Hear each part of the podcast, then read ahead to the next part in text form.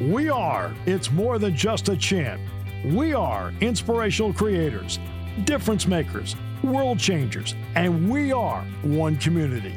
Join alums Jared and Ross as they uncover stories of Penn Staters and their unique professional and personal journeys. We are Penn State, and this is Lion Legacy.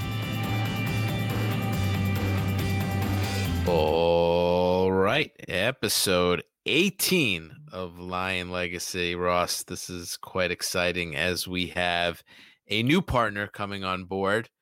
Not only do we have the Daily Collegian, but we also have Lions Pride as we think about reminiscing about our great times, our guest great times at Penn State. We're fortunate to have Lions Pride support. I think everyone remembers and hopefully has visited their shop downtown, right across the street on College Avenue from Old Main.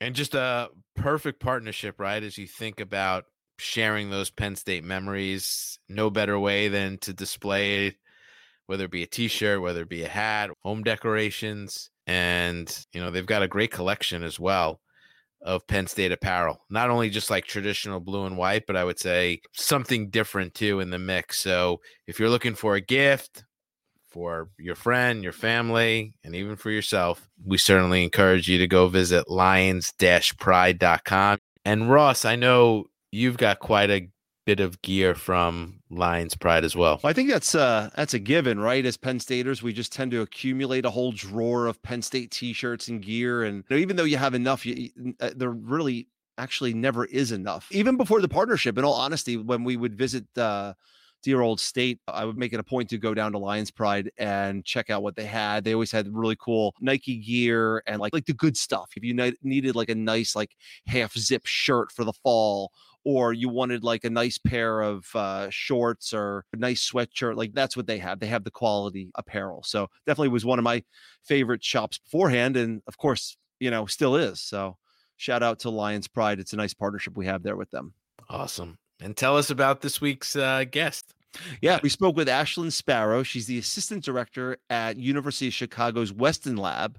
She's a video game developer, but not the video games that you would think, right? She doesn't work for the company that makes, uh, I don't know, Fortnite or Madden or whatever's popular with the kids. But the Weston Lab there at U of Chicago uh, develops video games for social impact. So she's going to tell us what that means, what her background is. She graduated with a degree in IST and she's going to tell us how she got into video game development, what it means to work on developing games that are meant for education and social influence. So, we're going to get into a really fun conversation with Ashlyn. Again, super impressive. With that, we're going to hit the play button and uh, start the game. All right, let's welcome Ashlyn Sparrow, 2010 Penn State graduate, Information Sciences and Technology Design and Development with a minor in security risk and analysis. After Penn State, Ashlyn went on to get her master's in entertainment technology from Carnegie Mellon University and the University of Madeira in Portugal. Ashlyn is now the assistant director of the Weston Game Lab at the University of Chicago. Throughout her career, she has helped create numerous games as well as presented and been published on many topics about game design and its sociocultural impact. We're very excited to have you on, Ashlyn. Welcome to Lion Legacy. Thank you so much for having me. So, you know, when we started this podcast, Ross and I thought about all the really hot and growing industries, and certainly gaming is on top of that list. And I got to admit, we thought Roblox, Electronic Arts, 2K, Activision Blizzard. But then luckily we stumbled upon you, and you're at the Weston Game Lab, and we thought this is very different and quite an interesting angle. So, can you share with us about the lab as well as your role there? Absolutely. So the Weston Game Lab is pretty new. We've only been open for about two years. The first year was before COVID, and then COVID, of course, changed uh, a couple things. We're really focused on is this idea of experimental games. That games can be used to solve certain problems, but you can also use them as a way to think through and make new problems, and really use this as a jumping point to think about social change in multiple different ways. And so I am the assistant director of the lab, and I work alongside many faculty from different divisions. I run a bunch of events there. I work closely with students to teach them game design. I wear many hats ultimately.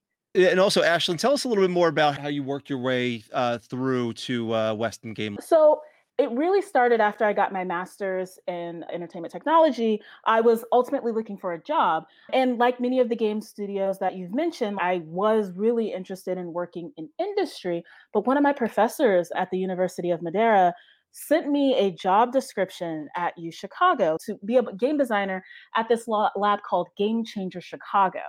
I had no idea what this was. I had no idea about U Chicago as a university. I am from Pennsylvania. And so well, my mom actually went to school at uh, Ball State in Indiana. So she's like, Oh, U Chicago, it's so good. And I'm like, Whatever, mom. I don't know what you're talking about.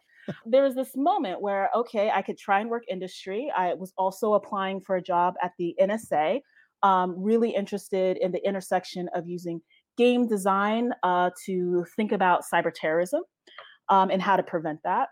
But there was something about working at a small lab at a university because there might be something that I'll learn there that I might never learn anyplace else.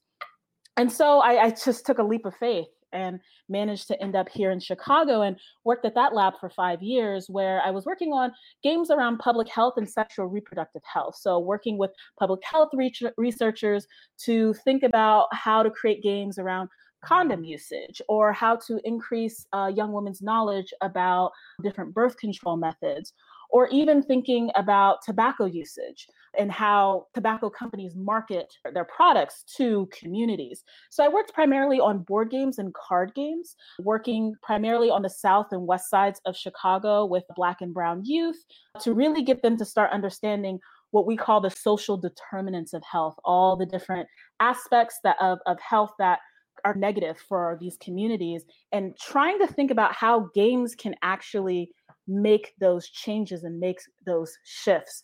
So, can you go a little bit deeper in terms of the game on reproduction? And what was that game like, and maybe some of the other games that you've worked on? Absolutely. So, an example of the games that I worked on, for instance, I have a game called The Test. And so, this is a game focused primarily on HIV and the spread of HIV in the LGBTQIA community. We were primarily focused on Black and Brown men who have sex with men and trying to understand well, what prevents this community from going out and getting HIV tests. In order to actually do that, we don't want to just go and create a game without actually talking to anyone in the community. So, what we first have to do is we have to go out and find the spaces that they are in, whether that's the clinics that they go to or the social spaces that they're hanging out at, right? Whether it's bars or clubs, and interviewing them and asking them general questions like, oh, tell us about HIV testing or tell us about all the issues you've had with healthcare. And what we learned from that was that, you know, it's actually scary to get an HIV test. What happens if you learn your status? If you are HIV positive, what do you do? The interesting thing about working at a public health organization is that there is actually something that you can do. There are medications to prevent the spread of HIV. It's called PrEP. But it turns out that the, our community didn't know about that. And so that was an interesting nugget to, to pull. Another thought is that actually they're being discriminated against with healthcare workers. Many healthcare workers didn't want to talk to LGBTQIA people they're very rude, they're very nasty. And so then it's, ah, that's another issue that we have to figure out. And so what this led us to do, and this took a very long time to make happen, because again, it's public health researchers and game designers who traditionally do not work with one another coming together and trying to build a shared language and at creating a game to hopefully get them into the clinic and so the way that we did this is we had them we, we pulled off of role-playing games. We said what if we created three characters that represent the different fear that community members have? Fear of knowing your status fear of interacting with healthcare uh, professionals. And what does it look like to navigate your space and interact with people and talk to them on the phone while maybe avoiding going to get an HIV test and you at playing this character helping them to realize hey you need to get over your own fear and you should still go and get tested because there are things that you can do. And so this game is called The Test. A lot of the games that I work on are prototypes and they're designed for studies. So unlike some of the games at like Electronic Arts or 2K that you can just buy at like your GameStop, most of my games exist only within the lab itself, usually funded by organizations like the National Institutes of Health, the National Science Foundation, where they're paying money for this organization to build this small prototype and then test it in the community and see how people respond. So yeah. I, I I do have a question though on what you just mm-hmm. said. So when it's a prototype and when you launch it into the community and you start to see that success, what's usually then the next step there? When designing these educational games, what we had to do was break up our process into kind of two steps. One, as we design these educational games, we had to go into the community and test and iterate and get feedback while it's still in development. This is just the game design process, right? Any game developer will always play test their game to see if it's even interesting, engaging, fun, whatever word you want to use. And so here we need to see if it's even engaging, right? If the people that we're designing it for, are you even going to play it? So that's one thing that we're looking for. If the games are supposed to impart some form of knowledge, we'll also actually do preliminary uh, surveys to see if there is any form of knowledge acquisition. If it's not working, then we have to go back and we have to change the content, even if it's fun, because our game is designed for a serious educational purpose, not just for entertainment. So we have to bend towards education, learning objectives, more so than fun and engagement. Very cool. Uh, Ashlyn, I want to get back to something that you alluded to a little earlier on the mm-hmm. intersection between the lab's mission and also reaching your audiences and educating them. There was a quote that you had. I'm going to quote this instead of constantly relying on books, videos, or lectures to educate people, we can create game like experiences that are more like sandboxes. End mm-hmm. quote. What did you mean by this? So, at the Weston Game Lab, we're inspired by many game theorists who are in the space, trying to think through what are the affordances of games? What makes them different from books or video games or these lectures? And what we know is that games offer this ability to give people agency. Games are one of the only mediums where a player has to enact control over some character in the game or mouse over something in order for the game to move forward, which is interesting, right? It becomes a very active experience. It creates multiple learning opportunities as well, right? Because you have a movement based aspect, video, sound, all these things that can enable people to learn such that you can actually put the player in control of what they want to learn. It's very much like you playing around in a sandbox. What do you want to do? Do you want to build a castle? Do you want to dig a hole? Do you want to go and bring another person into this space? Games have the ability to give players the control, give players the action of what they would like to do, um, and take it from there. Excellent. And you've been working on game design generally since you've graduated. You mentioned one of your favorites there. So we'll give you a chance to open it up here and tell us a little bit more about some of your other favorite games you've worked on and what their impact has been.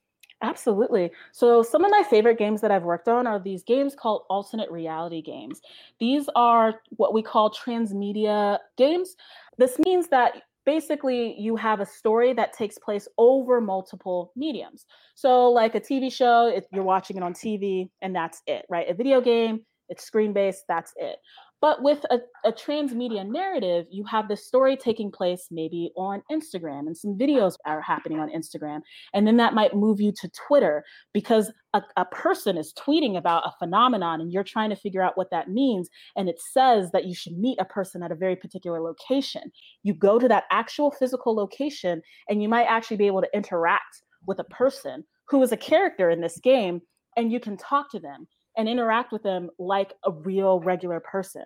And so that's what we mean by transmedia experience. And I love them because they're at that intersection of the real world becomes the game space. And so some of the games that I've worked on at the Weston Game Lab include a game called Terrarium. We created this game in 2019. And this was an orientation game, getting all of the first years on campus acclimated to the U, to U Chicago as a culture. And how can you actually build community before they even get on campus.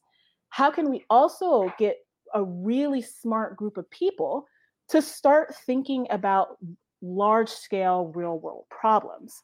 And so Terrarium is a game that not only tries to again build community, but get people to start thinking about climate change and how it's actually an interdisciplinary problem and requires interdisciplinary solutions because most people think it's just a scientific issue, right? Oh, the scientists will solve that.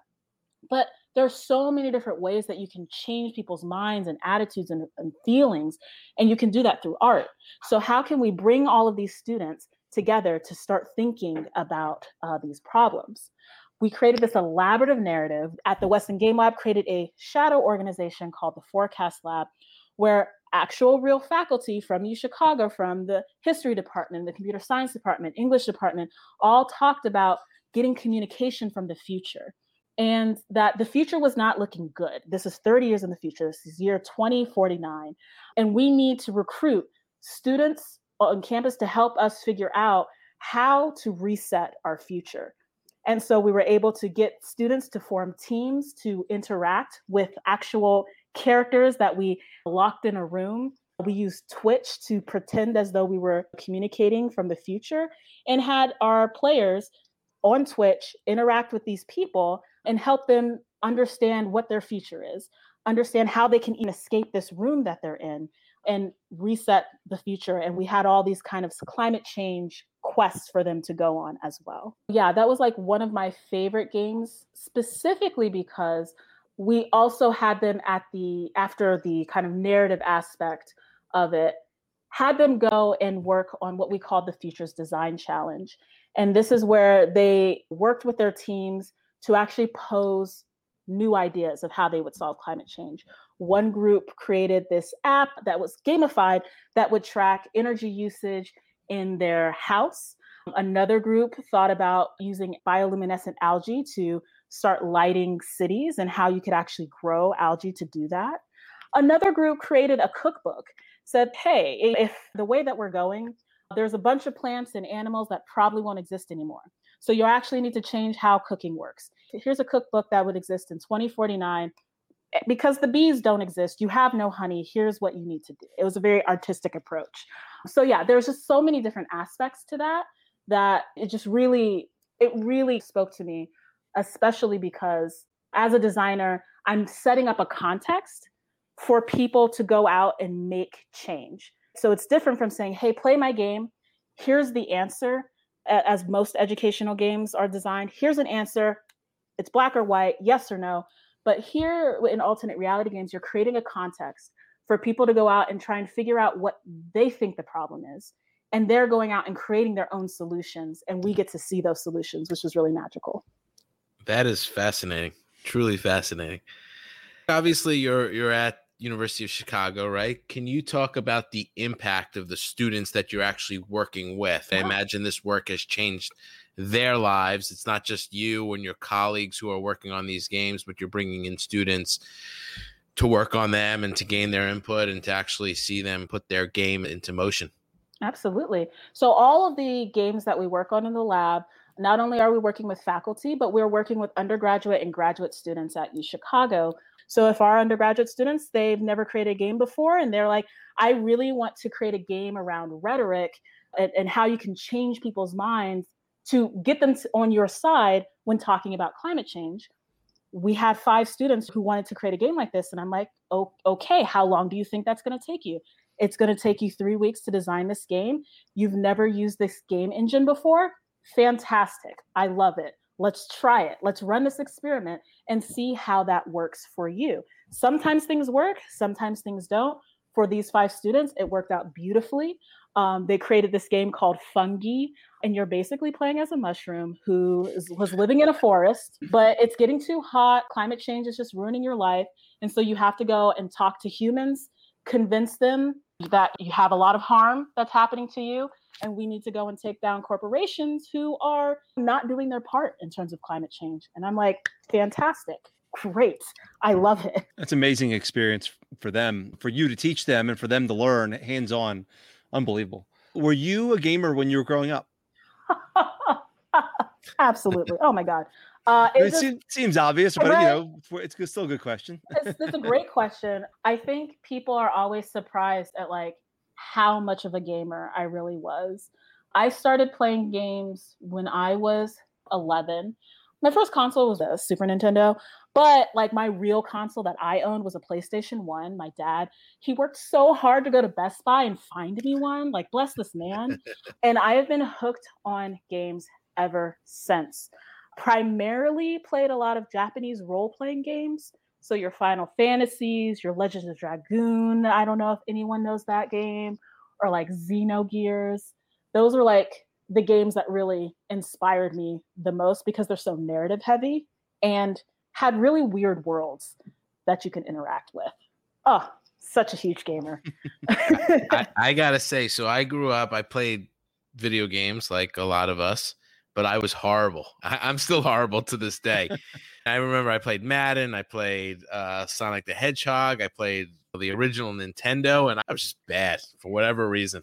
Yeah. I don't know about you, Ross. I, I, was, I think, equally as bad. I had a couple of games that I would get hooked on, mostly like you, Jared, the sports games. I remember the original 8 bit Nintendo, uh, Tecmo Bowl, Super Tecmo Bowl, whatever the baseball game was. But then also like puzzle games, just mm. Tetris, like simple ones like that. I was the friend who had all the games. And I was trying to convince all of my friends to just become gamers, especially my female friends, because it was really just like me and then a bunch of dudes, which was fine until it wasn't. Um, especially around fighting games. That's when it got contentious because I was good mm-hmm. and they were not. Mm-hmm. um, but I digress. I, I started to play a lot of PC games, The Sims. Managed to get all my female friends hooked on The Sims. Very proud of that. Slowly started to move them into getting their own consoles. It was a good time. Good time.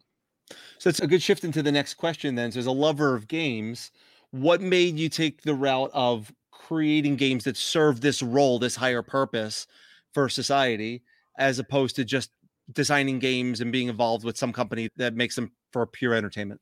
Yeah, it actually came from a fear of mine, a fear of being different from the norm in the space. There's that fear of this anxiety of what it would be for me as a Black woman to enter the industry, knowing that there are not a, pe- a lot of people who look like me, there's also this idea that the game industry seems like it's built to last. And I've always been interested in doing things that were a little bit weirder. I've played a lot of video games in my time.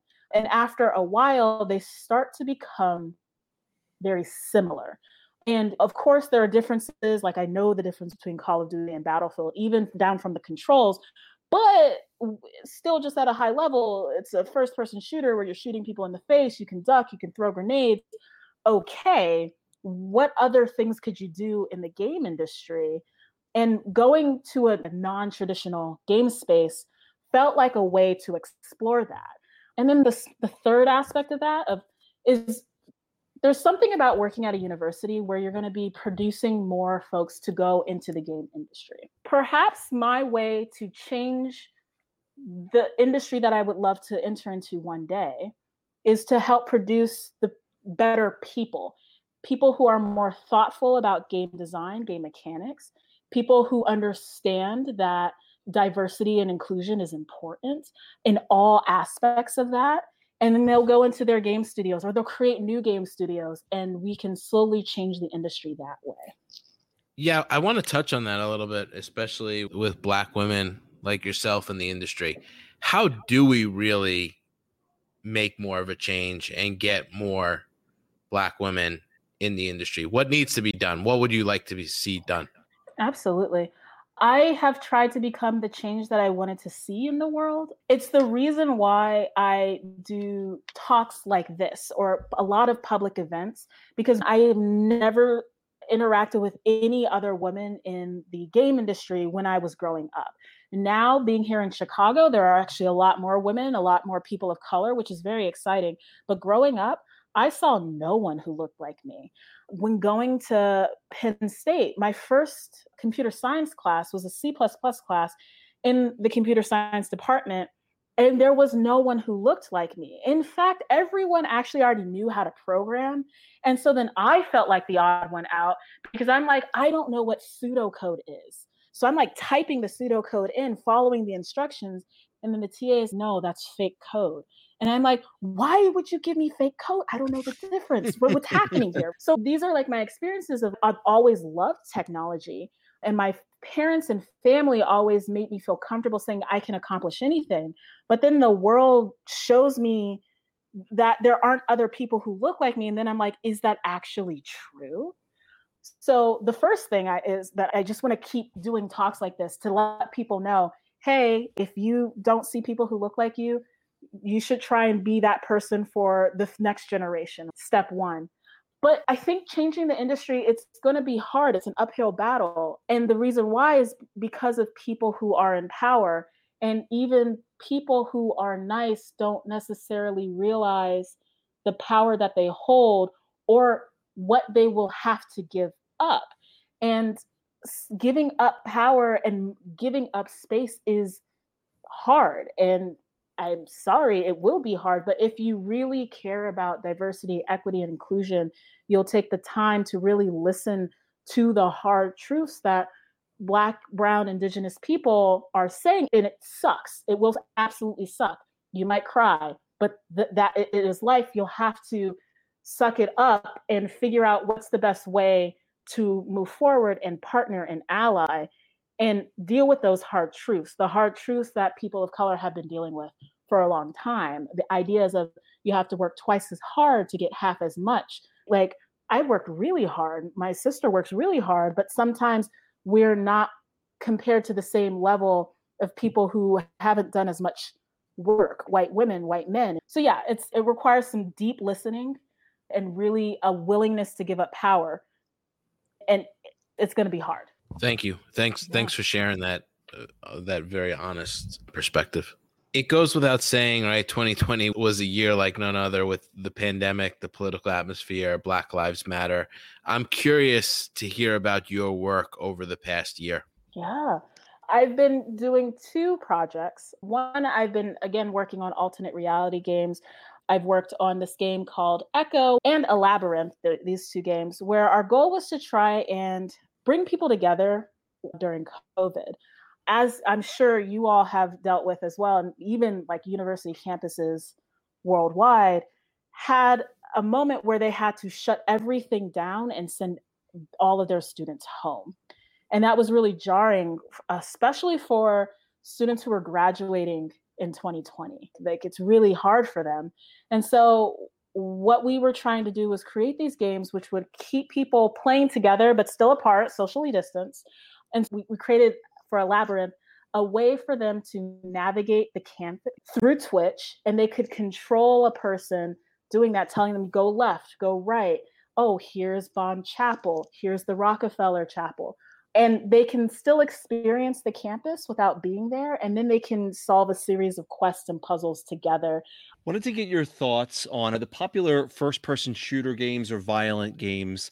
I feel like this has been a, a bit of a criticism of uh, a subsection of the industry for decades now. The games influencing aggressive behavior encouraging violence especially with younger kids.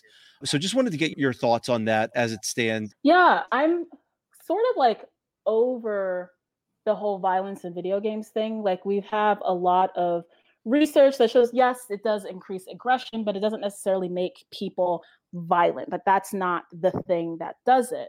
And what I would love, and this might be just me being like sassy, I don't know, but I would love the amount of money, time, and energy that is being devoted to violence in video games where it keeps showing over and over again that's not a thing that's happening and really start looking at new ways that we can maybe evaluate games and looking at their effects. How can we think about games in terms of situated learning experiences? Like, how are people learning in games? What is required for people to actually change their attitudes and behaviors around certain things? I would really just like money to be devoted towards that we also have an organization like the World Health Organization saying there's video game addiction, don't play games. But then the moment COVID happens, it's like, actually, everyone should socially distance and totally play more games.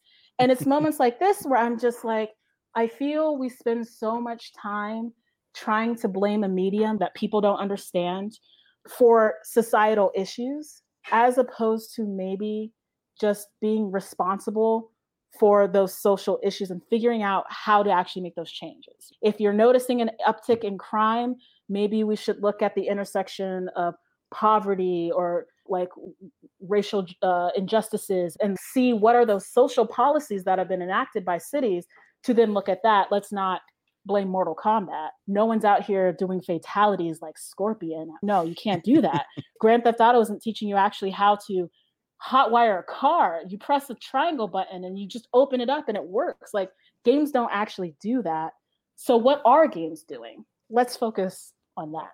Excellent answer. I appreciate your insight there. So two part question here.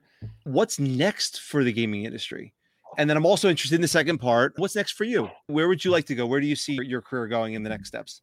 Yeah, I'm going just solely on my gut, my soul. Okay. Take all of this with a grain of salt.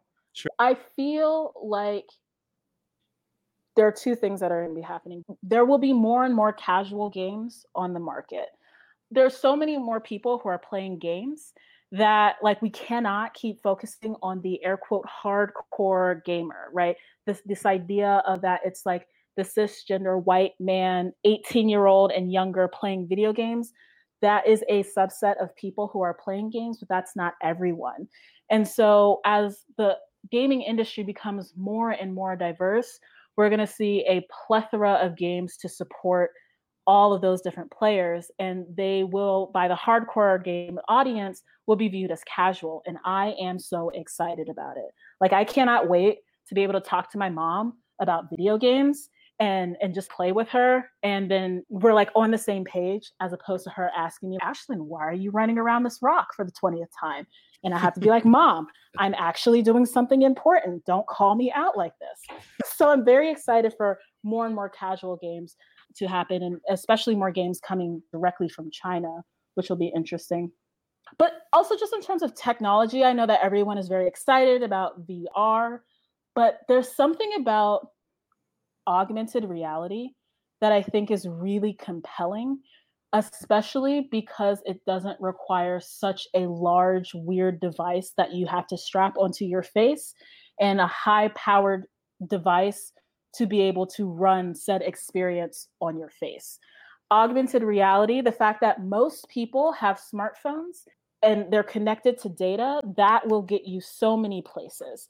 And the fact that you can use this and overlay information onto your screen, whether you decide to create a virtual experience or overlay it on the real world, there's so many possibilities that will open up just from that, not even just game experiences, but all sorts of technology based experiences.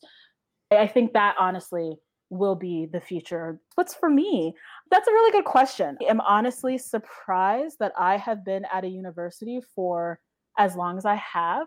My first year of working at a university, I honestly immediately wanted to go back to industry because I had no idea what people were talking about. There are people with PhDs talking about all these different philosophers, and I'm just like, I have no idea who these people are. I was an IT major and I failed to take a philosophy class. I should have thought about that. Oh my God, I just took an art class. What's happening?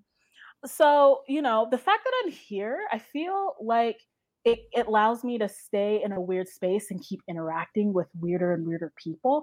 I don't know if I'll ever leave I'll say a university setting completely, but I definitely see continuing to work on weirder and stranger, more difficult games, trying to think about a game that focuses on like racism and capitalism. Like I haven't played too many games that focus on that.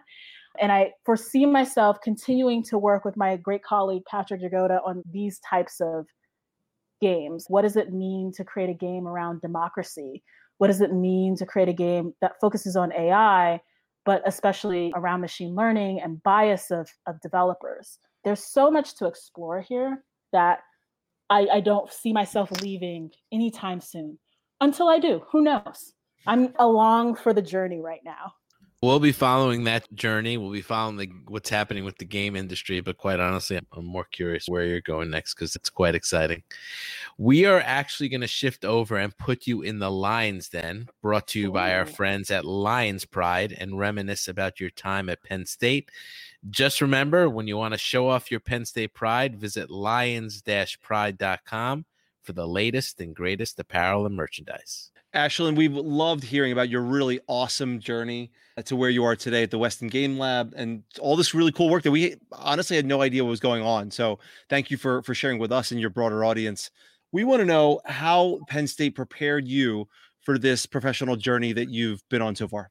Oh, absolutely. Going to Penn State, I have never actually worked on team projects before. Like in high school, like I have one team project, but I was the kid who was like, step over. I will just do everything. You're going to get the A. It's going to be great. Penn State does not allow you to do that. Like these professors will call you out and be like, everyone has to present, everyone has to bring their A game. And it was so stressful for me because I've never truly got team based experience before. Also, every single project that I've had, I had to do a presentation for and talk to an actual audience. Also stressful. But it turns out that is actually what I've been doing for the past like eight years. Every single time I've been doing presentation after presentation, even in terms of me teaching in front of students, I've gotten so comfortable with it now that Penn State like, has really helped, honestly, with that. I'll also even say, in terms of like programming, dig at the computer science department a little bit. Woo woo IST, because that's where I uh, hung out at. It taught me actually how to teach people coding and knowing that not everyone is going to come from a CS background, a high school that has like programming classes. But when I took my intro to Java class, and I realized actually how simple programming is, not to, it, like it's chaotic at times, but it's not as difficult as I thought it was. And I just needed a very specific type of guidance. And my professor gave me that. It really helped me teach my students who are like, I don't know Unity, I don't know any coding. Am I going to be a bad game developer? Actually, you're not going to be a bad game developer. We're going to start you actually with board game design because if you can write a rule set, you can understand any form of logic statement in programming you're going to be fine. And so that's really helped build up my empathy. And I wouldn't have gotten that if I didn't go to Penn State. That's great. Toughest question of them all. Favorite memory at Penn State? So actually, my sister also went to Penn State. We actually overlapped at Penn State because when I was a senior, she was uh, a sophomore.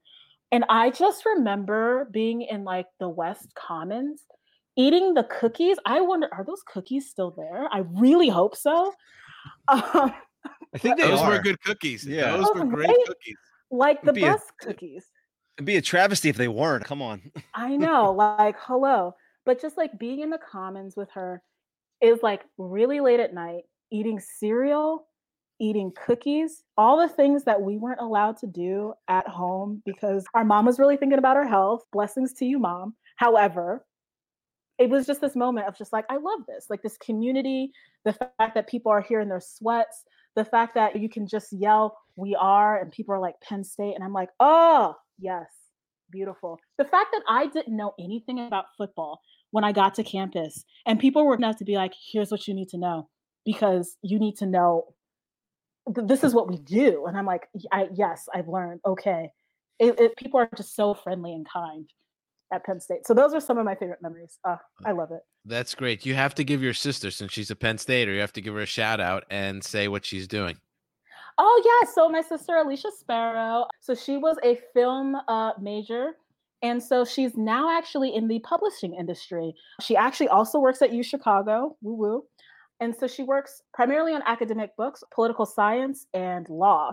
So she gets all these amazing book projects that she has, and she's reading them. And she has actually made me more knowledgeable about politics and law, all because of her work. So that's what she's been doing for the past eight years as well. Yeah.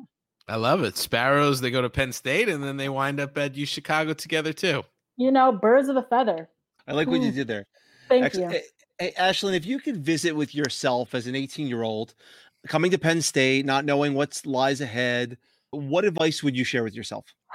So I remember when stepping onto campus for the first time, and I know that I think a lot of college students feel this, maybe, I don't know. It's this feeling of you've done a lot of work in high school, you've worked hard to get here, and you are the smart kid. But then once you step on a campus, actually, there are 40,000 people who are also the smart kid. So then it's the question of, am I even special? What do I even have? And it, you're fine. You're actually fine. You're you. Yes, you are smart. You do not need to compare yourself to other people. You all are smart. Just because other people have the same similar gifts doesn't mean that you need to take anything away from person. Like you have to have it all. No, it's fine. You're smart. They're smart. We're all smart. In actuality, and I know this is going to sound weird, but nobody cares. And that is like free. Like nobody cares. It's okay. Nobody's going to think about what it is that you're doing. So live your best life and make things happen. That's fantastic advice. I love it. Along those advice lines, when someone's considering Penn State, what do you tell them? Why should mm. they go there? So for me, and I'm comparing this actually to U Chicago because U Chicago is really a small campus. They have more grad students than they do undergraduate students, which is interesting. I love Penn State because of how large it is and because there are so many people. You can absolutely find a group of people who work for you. With 40,000 people, how could you not, right? a, there, there are game design clubs, dancing clubs. I was for a little bit attached to an anime club. Whatever it is that you you can find it because it's a small little city, it's a small little town. You can also, if you're tired of people, can go to the other side of campus. And the people that you typically interact with are not there because there's 40,000 people walking around on campus. So that's one reason why I recommend just like the fact that you can be as big or as large or as small as you would like to be and it's great but also like academically like the the fact that there are so many courses that you can choose from i actually regret only focusing on like the tech courses. Don't get me wrong i am a tech nerd hardcore but now i'm like oh man the humanities and like the philosophy department why didn't i take any of those classes? But they exist there right? There there are way more classes and way more options at penn state because it's such a large university than there are at some other like smaller universities. Also you could go to west commons get some cookies if they still exist. I don't know. I don't know. Everything you said is so true. I agree. And lastly how do you feel most connected to the university these days? Ooh, so I've recently started to become more and more connected to the university, especially since one, I've updated my mailing address. So now I get the magazines about Penn State. So I'm very excited, go. especially IST. But I've also been doing a lot more work with the IST college, talking to some of the undergraduates there. Again, even when I was an undergraduate, there were a few women in IST. I was in that club, but there weren't any Black women. There were, if I remember, two Black dudes in my graduating class. And so it's just like the three of us like chilling. Like one like the fact that I'm seeing more and more black and brown people in IST is fantastic. And so just continuing to build the connections and saying, hey, I'm a resource. Ask me all the things about what it means to do work when you graduate. And I will be 100% honest because I didn't have anyone to do that for me. Amazing. This has been a fascinating conversation, like so many others before. But when I think about you and your journey, and I hear the name Ashlyn Sparrow after speaking with you, I would say what comes to mind the road less traveled. Mm-hmm. And that mm-hmm. road less traveled has a very big impact on society, but also other people. And not only are you taking that road less traveled, I think you're leading on that road less traveled.